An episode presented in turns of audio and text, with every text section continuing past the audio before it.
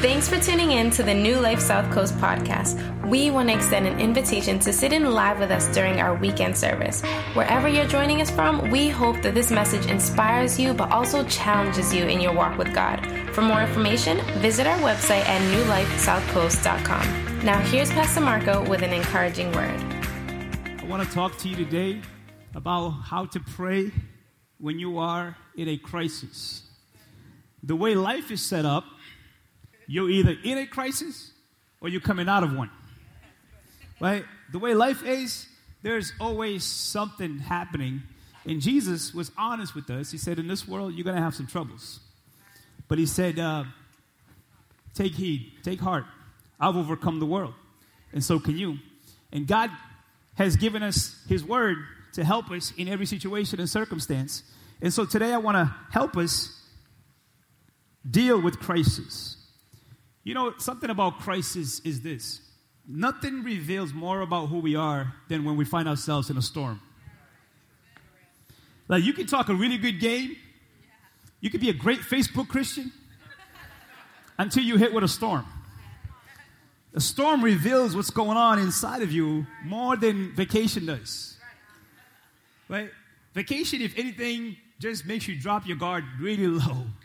Storm says, yo, are we good for this? Have we been built for this? You know, and so if you're in a storm, I hate to say this to you, but the real you comes out. The real you doesn't come out on a sunny day.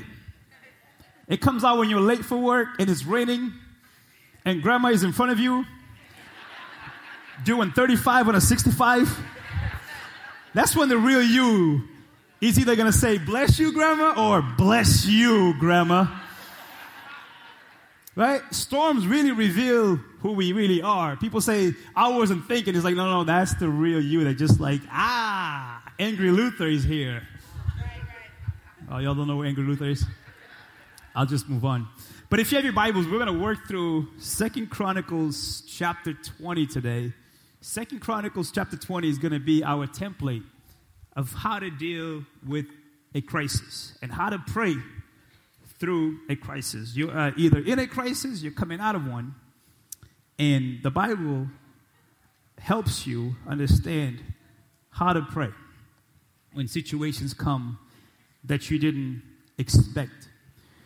Little background here, 2 Chronicles 20. It highlights a king named Jehoshaphat. Jehoshaphat was a great king in a line of bad kings. This was not a very good season for Israel, people of God. A lot of the kings had to stray from God's will. A lot of the kings, you know, focus on riches, on slaving people. They intermingle. They had marriages that God didn't tell them to have. So Jehoshaphat comes on the scene and says, I want to do God's will. I want to live right. How many want to live right? Just want to make sure I'm talking to the right people. He says, I want to live right. I want to put God first.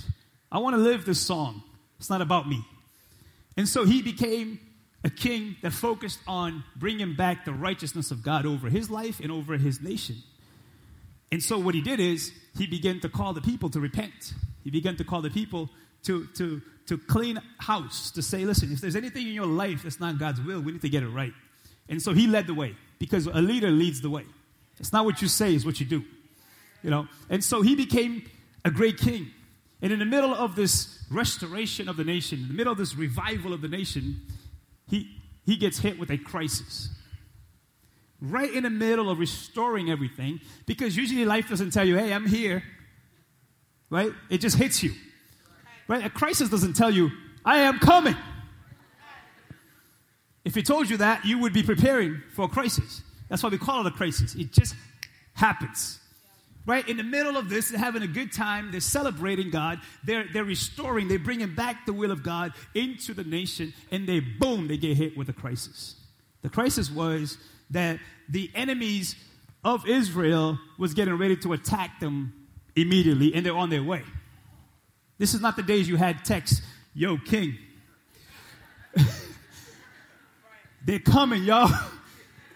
You know, these are the day of pigeons. It would take days for you to get a message. It's the day of horses. Right? It would take you days to get. So they caught the message really late. They're like, listen, we don't have a lot of time.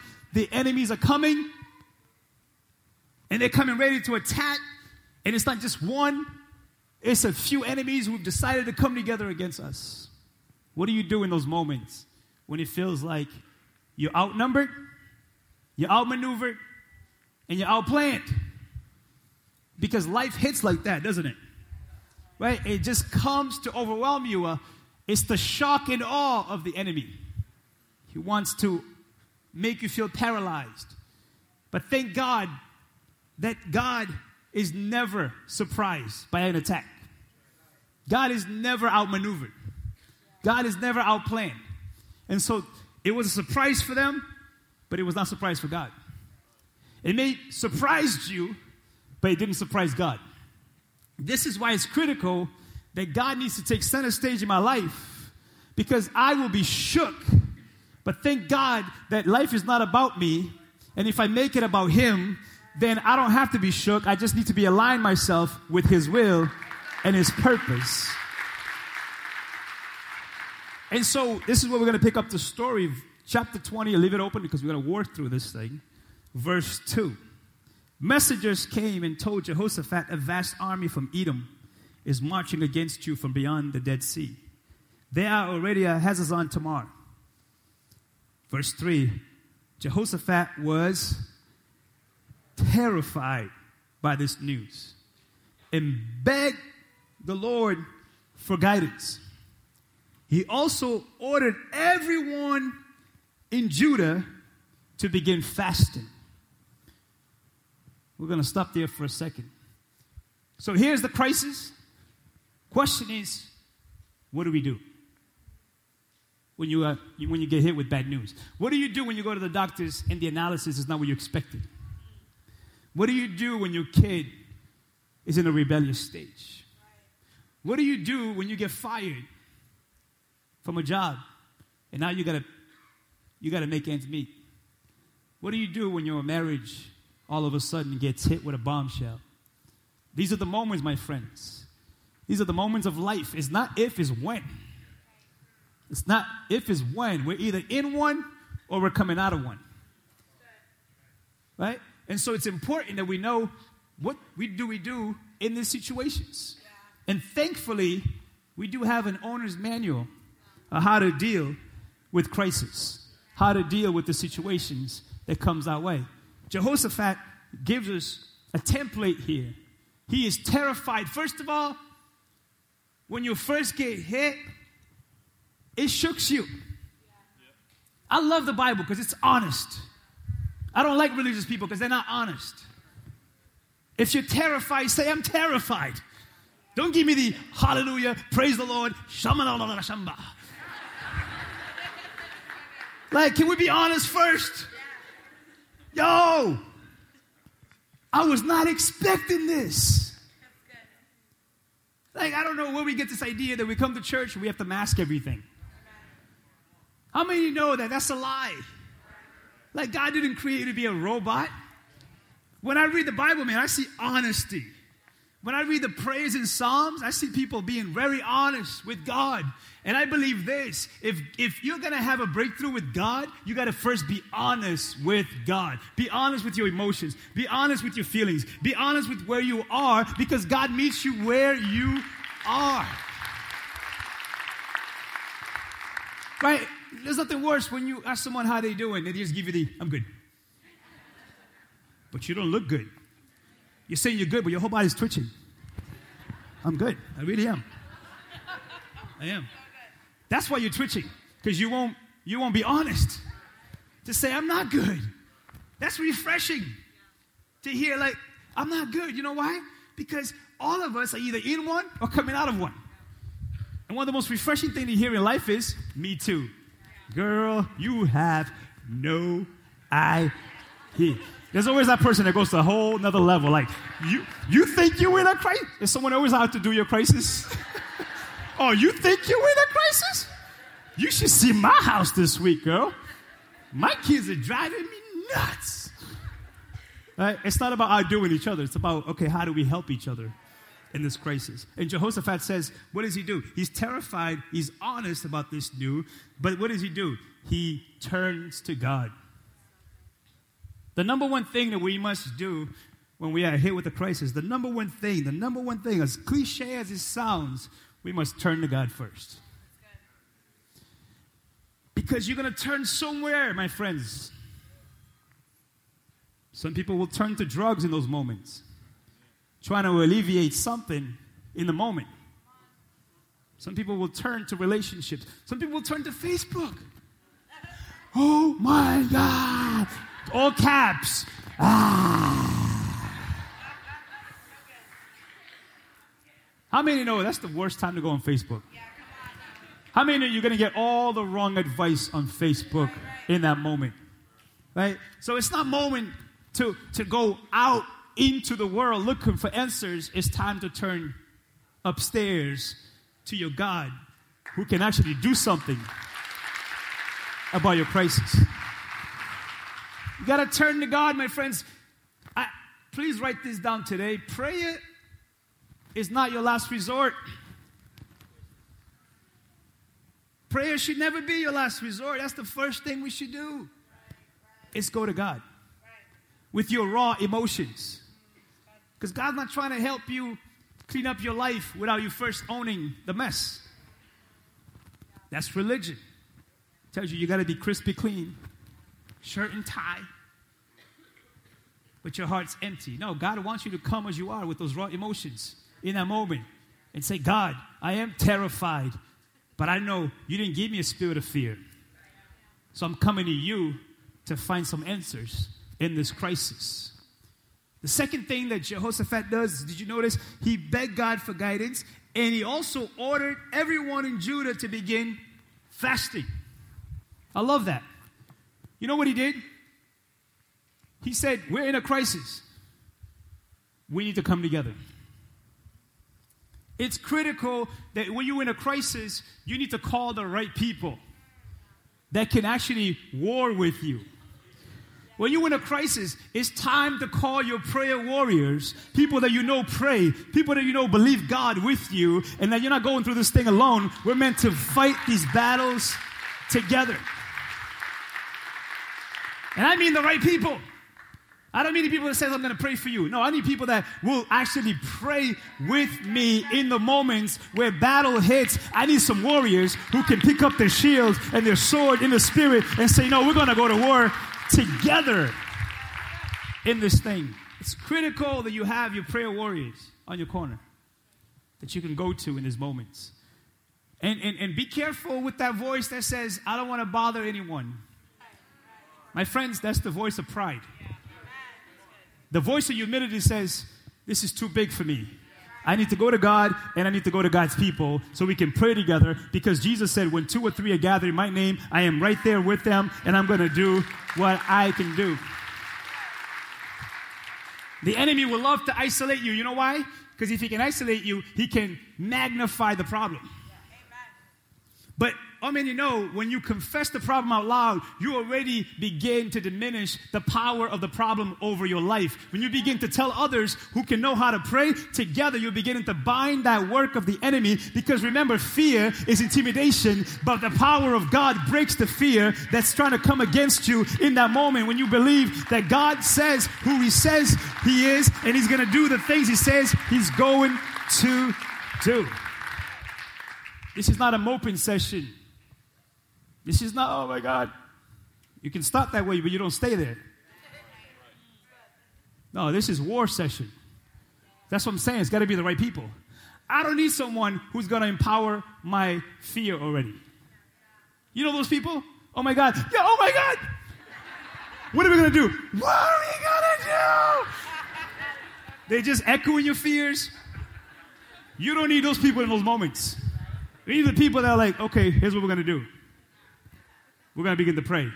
We're going to begin to declare God's word over our life right now. We're going to believe that God is in this thing. God is not surprised by this thing, right? And we're going to come together. We need people that can speak some faith. We need people that can declare some prophetic things over our lives in those moments. So be careful who you share your crisis with. They're either going to magnify the crisis or they're going to magnify God with you in your crisis. Can you say amen? So watch his prayer. Powerful, right? Let's jump to verse 6. He begins to pray. He prayed, O Lord God of our ancestors, you alone are the one who is in heaven. You are ruler of all the kingdoms, all the earth. You are powerful and mighty. No one can stand against you. O our God, did you not drive out those who lived in this land when your people Israel arrived? And didn't you not give this land forever to the descendants of your friend Abraham? Your people settled here and built this temple to honor your name. They said, whenever we are faced with any calamity such as war, plague, or famine, any type of crisis, we can come to stand in your presence before this temple where your name is honored. We can cry out to you to save us. You will hear us and rescue us. I love that. He's terrified, right? But what does he do? He goes to God and begins to speak faith into his circumstance. Notice that he begins by elevating God. Notice he didn't start with the problem. He started with God. This is how you put things in perspective, my friends. You go to God and it's almost like, you know what prayer is sometimes? Prayer is actually reminding yourself of who God is over your life. It's almost like he's giving himself a pep talk through prayer. It's almost like he's saying, self, we know who God is. We know what he's done for us. We know how many times he set us free. And we know his promises that he said we can come to him with any calamity, any crisis, any situation, that he's not alarmed, he's not shook. I may be shook, but my God is not shook. And so I need to come first and acknowledge who I pray to. And then it's almost like reminding God, like, hey, don't forget, we're your people. And you promise to be with us in every storm, in every circumstance, in every situation. My friends, when you find yourself in a crisis, it's time to elevate God. That's why I love the song. It doesn't say anything about I. It's all about God first. I got news for us. The reason why we're so miserable is we made life about us. And we're too small. We're meant to worship a big God, not us. And don't tell God about how big your problem is. You need to start telling your problems how big your God is. That's what you need to start doing. So you got to pray with faith even when you're scared. Prayer is our first choice, not last resort. Humility says, I need to enlist other people into the situation. Now watch this. He goes on, verse 12. He says, oh, our God, won't you stop him? We are powerless against this mighty army that is about to attack us. We do not know what to do, but we are looking to you for help. It's okay to acknowledge your inadequacy. Did you know this? When you acknowledge your inadequacy, you're making room for God. Jesus told Paul this. He said, my grace is sufficient for you, and my power is manifest in your weakness. When you're weak, you're actually strong. Why? Because you acknowledge that I can't do this. It's almost like saying, okay, God, you got to take it from here, because I can't do this on my own. The doctor said it looks bad, so you got to take it from here. My kids won't listen, Lord. You got to take it from here. It's okay to acknowledge and admit your inadequacy, because humility leaves room for God to come and work on your behalf. Pride is saying, God, I got this. How many know we don't got it? How many know that God allows you sometimes to hit rock bottom so you realize you don't got this? But how many know is when you're at rock bottom that you realize he's the rock at the bottom, ready to sustain you and to empower you. So I love his honesty. I love how he's not a victim. He's not a victim. He's just being honest. And at the same time, he's speaking over his circumstance. That's awesome. That's how we need to be. Because we live in a victim society. People just want to feel bad for themselves. I'm going to say this. I hope you can catch what I'm trying to say here. Some of us, it's not that we can't overcome depression. It's that we have allowed depression to overcome us. And we've given it too much power by the way we talk about it. It's like, you don't understand. No one understands. Well, that's the problem. No one understands. But God does. Stop giving power over the thing that you think is more powerful than God.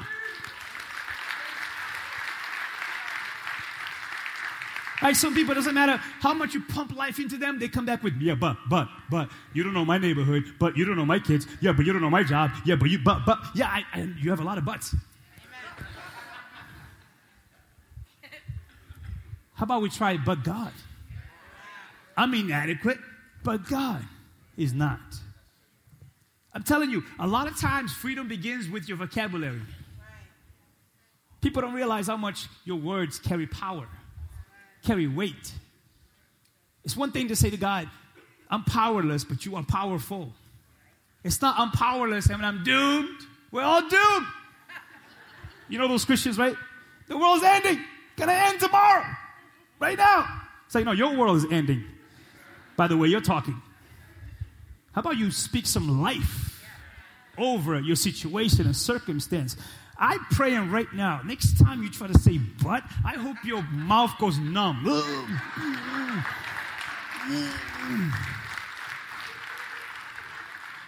I don't mean to curse you. I just want to get us to be a people of faith. People who's like, yeah, I am petrified, but God got this.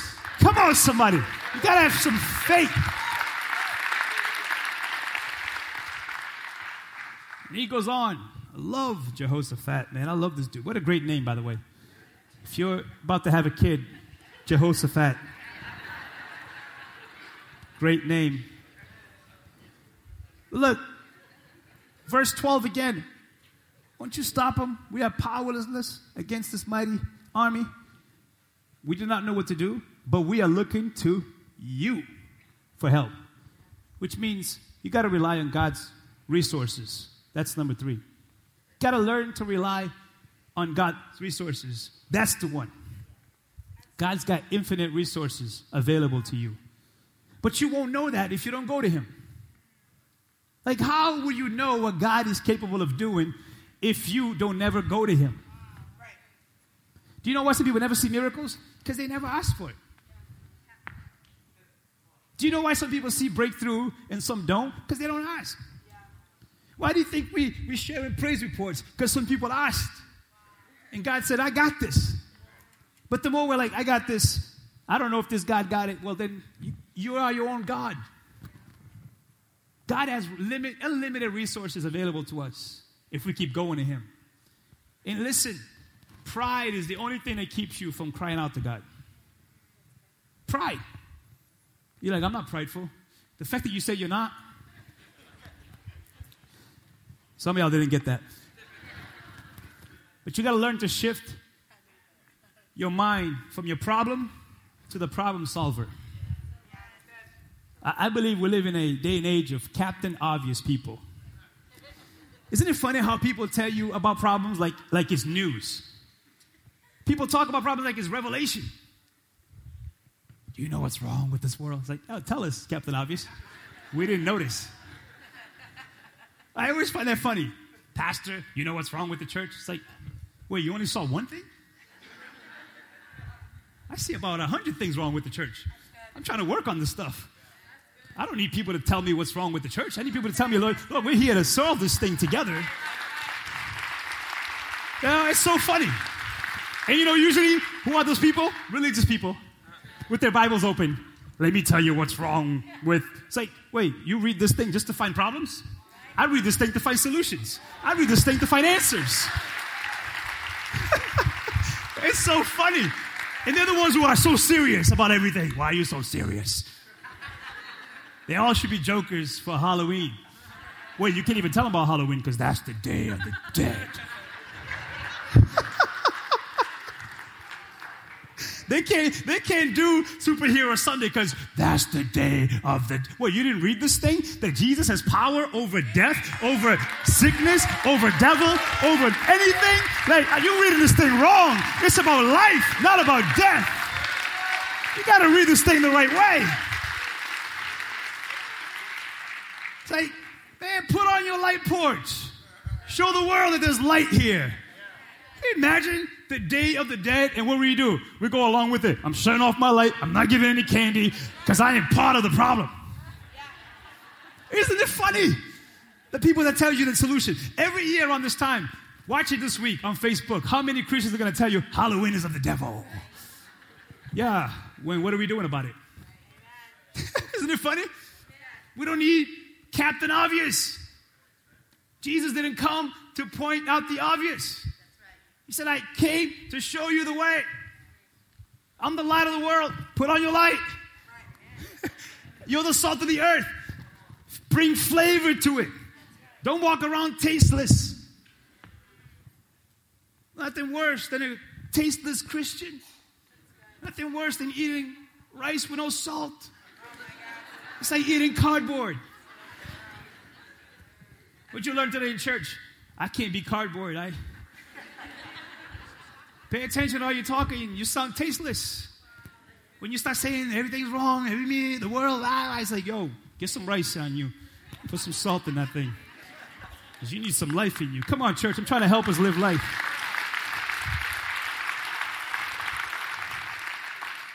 I pray you're so crazy next week that the kids, don't just let the kids dress up. You dress up. Have some fun in your life. My goodness. We put on a concert trying to help you guys have fun, and some of y'all, you can't. Is this okay?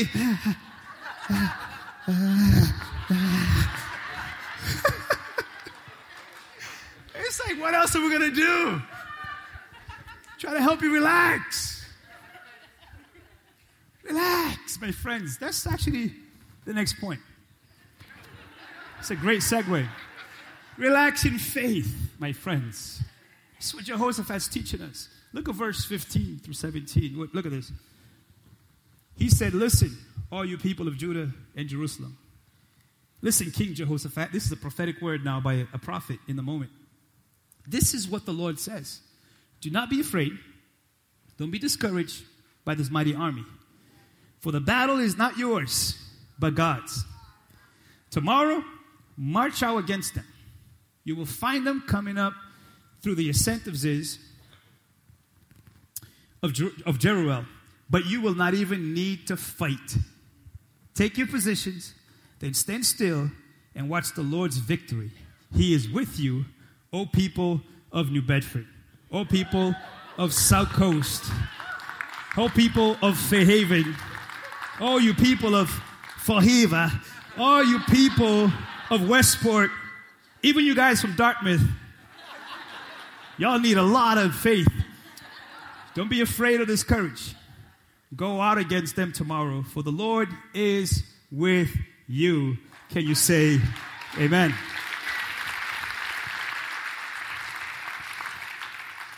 You know what's crazy about this? It takes more courage to do nothing and trust God than to try to do a lot of things and make it worse. You ever try to solve a problem and you just made it worse? You ever dig yourself in a deeper hole because you're like, I got to do this. Oh, y'all ain't going to talk. Don't elbow anybody, but we know those people who will have a storm in a little cup. And they're thinking they're helping. That's the funny thing. Like the people who honestly come and says, Pastor, you know what's wrong with it? They actually think they're helping. Got really quiet. It's like, oh, wait, that's me. I think I'm helping when I say the obvious stuff. No, listen, it's time to relax in faith. Now, listen, this is sound counterproductive.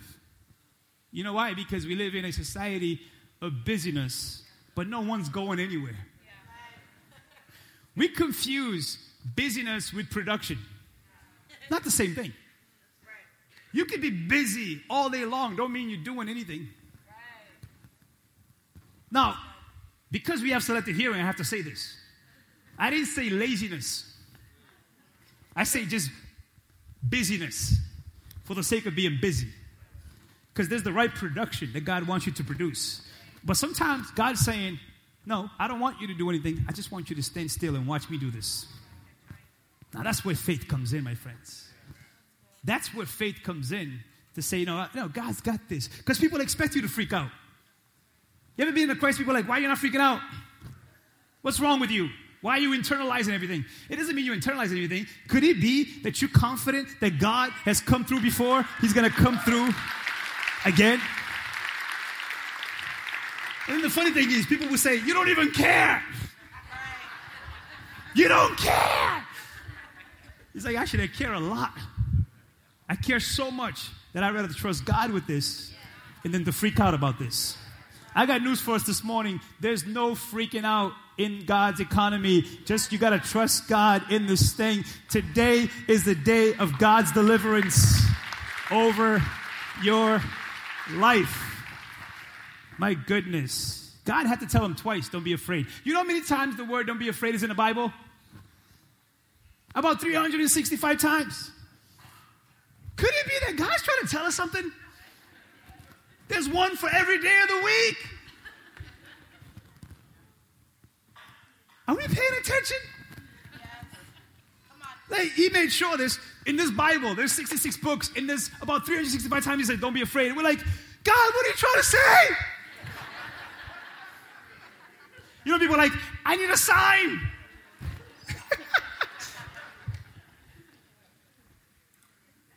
I just need a sign, God.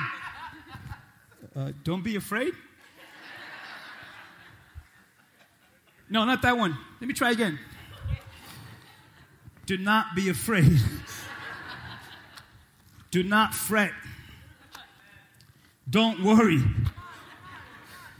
I got this. I am your God. I mean,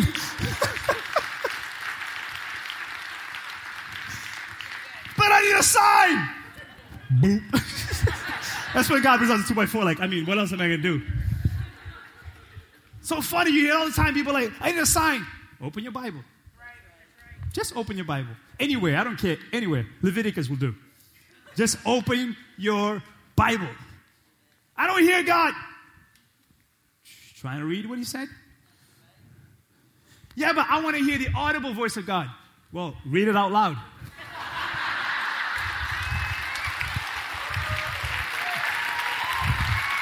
Just read it out loud.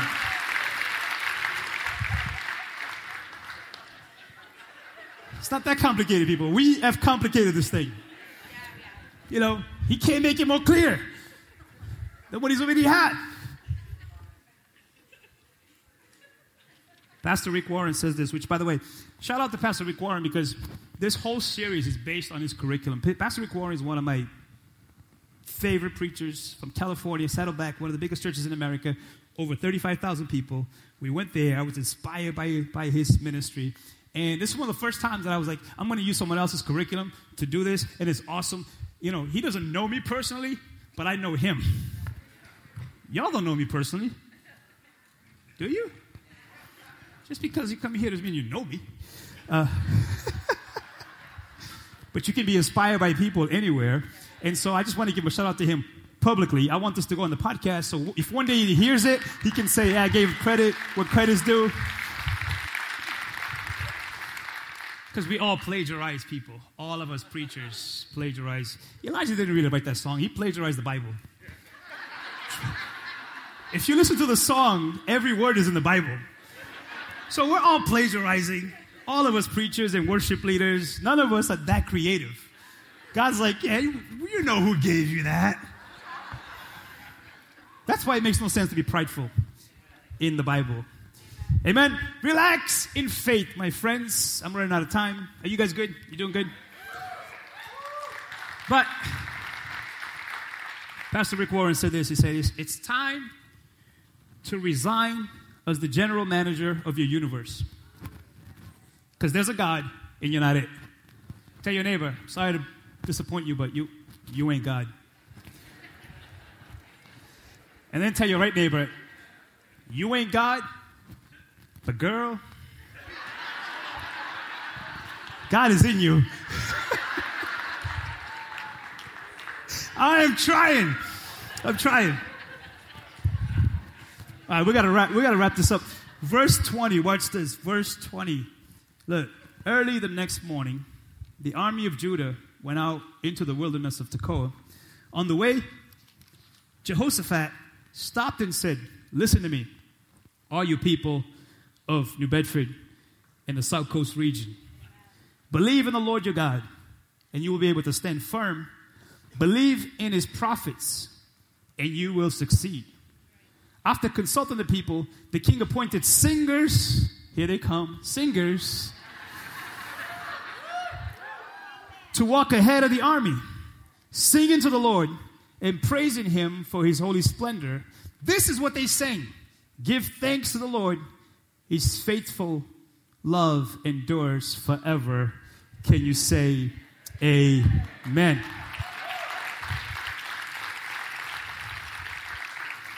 That's amazing that according to scriptures,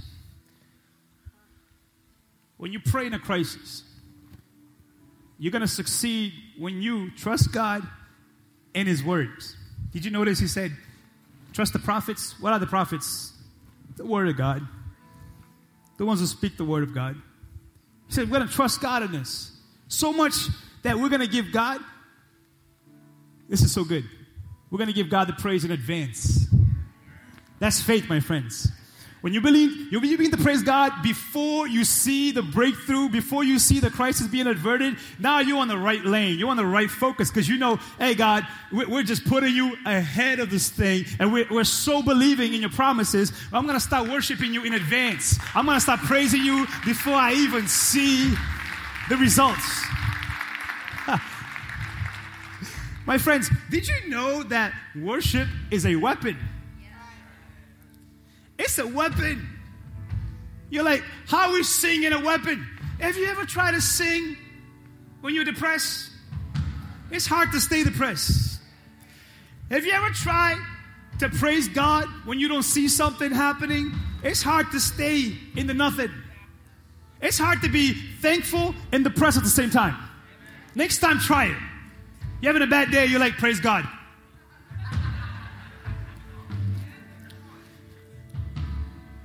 I'm going to praise God. I'm going to worship God. I'm going to give God the praise. See, the problem with us is we want the feelings first. God says, no, bring the faith and your feelings will follow you. You need to take control over your feelings. That's why people don't see breakthrough. They're waiting for the feelings. You're going to be waiting for a long time. No, it's your faith that tells your feelings, come on, we're coming this way. You don't talk to yourself, because I do. Like, I tell self, we're not going to be in this pity party no longer. Self, we're not going to feel bad for ourselves today. Self, this is the day that the Lord has made. I will rejoice and be glad. Self, we're going to choose joy. We're going to choose faith. We're going to choose deliverance. We're going to choose power. We're going to choose to believe that God is the same God who's on the throne. He came through before. He's going to come through again. I dare you to believe God even when you don't feel like it. Somebody ought to give Jesus some praise in this place. Say, my God. Thanks for joining us today. If you want to connect with us, you can find us at newlifesouthcoast.com for any further information.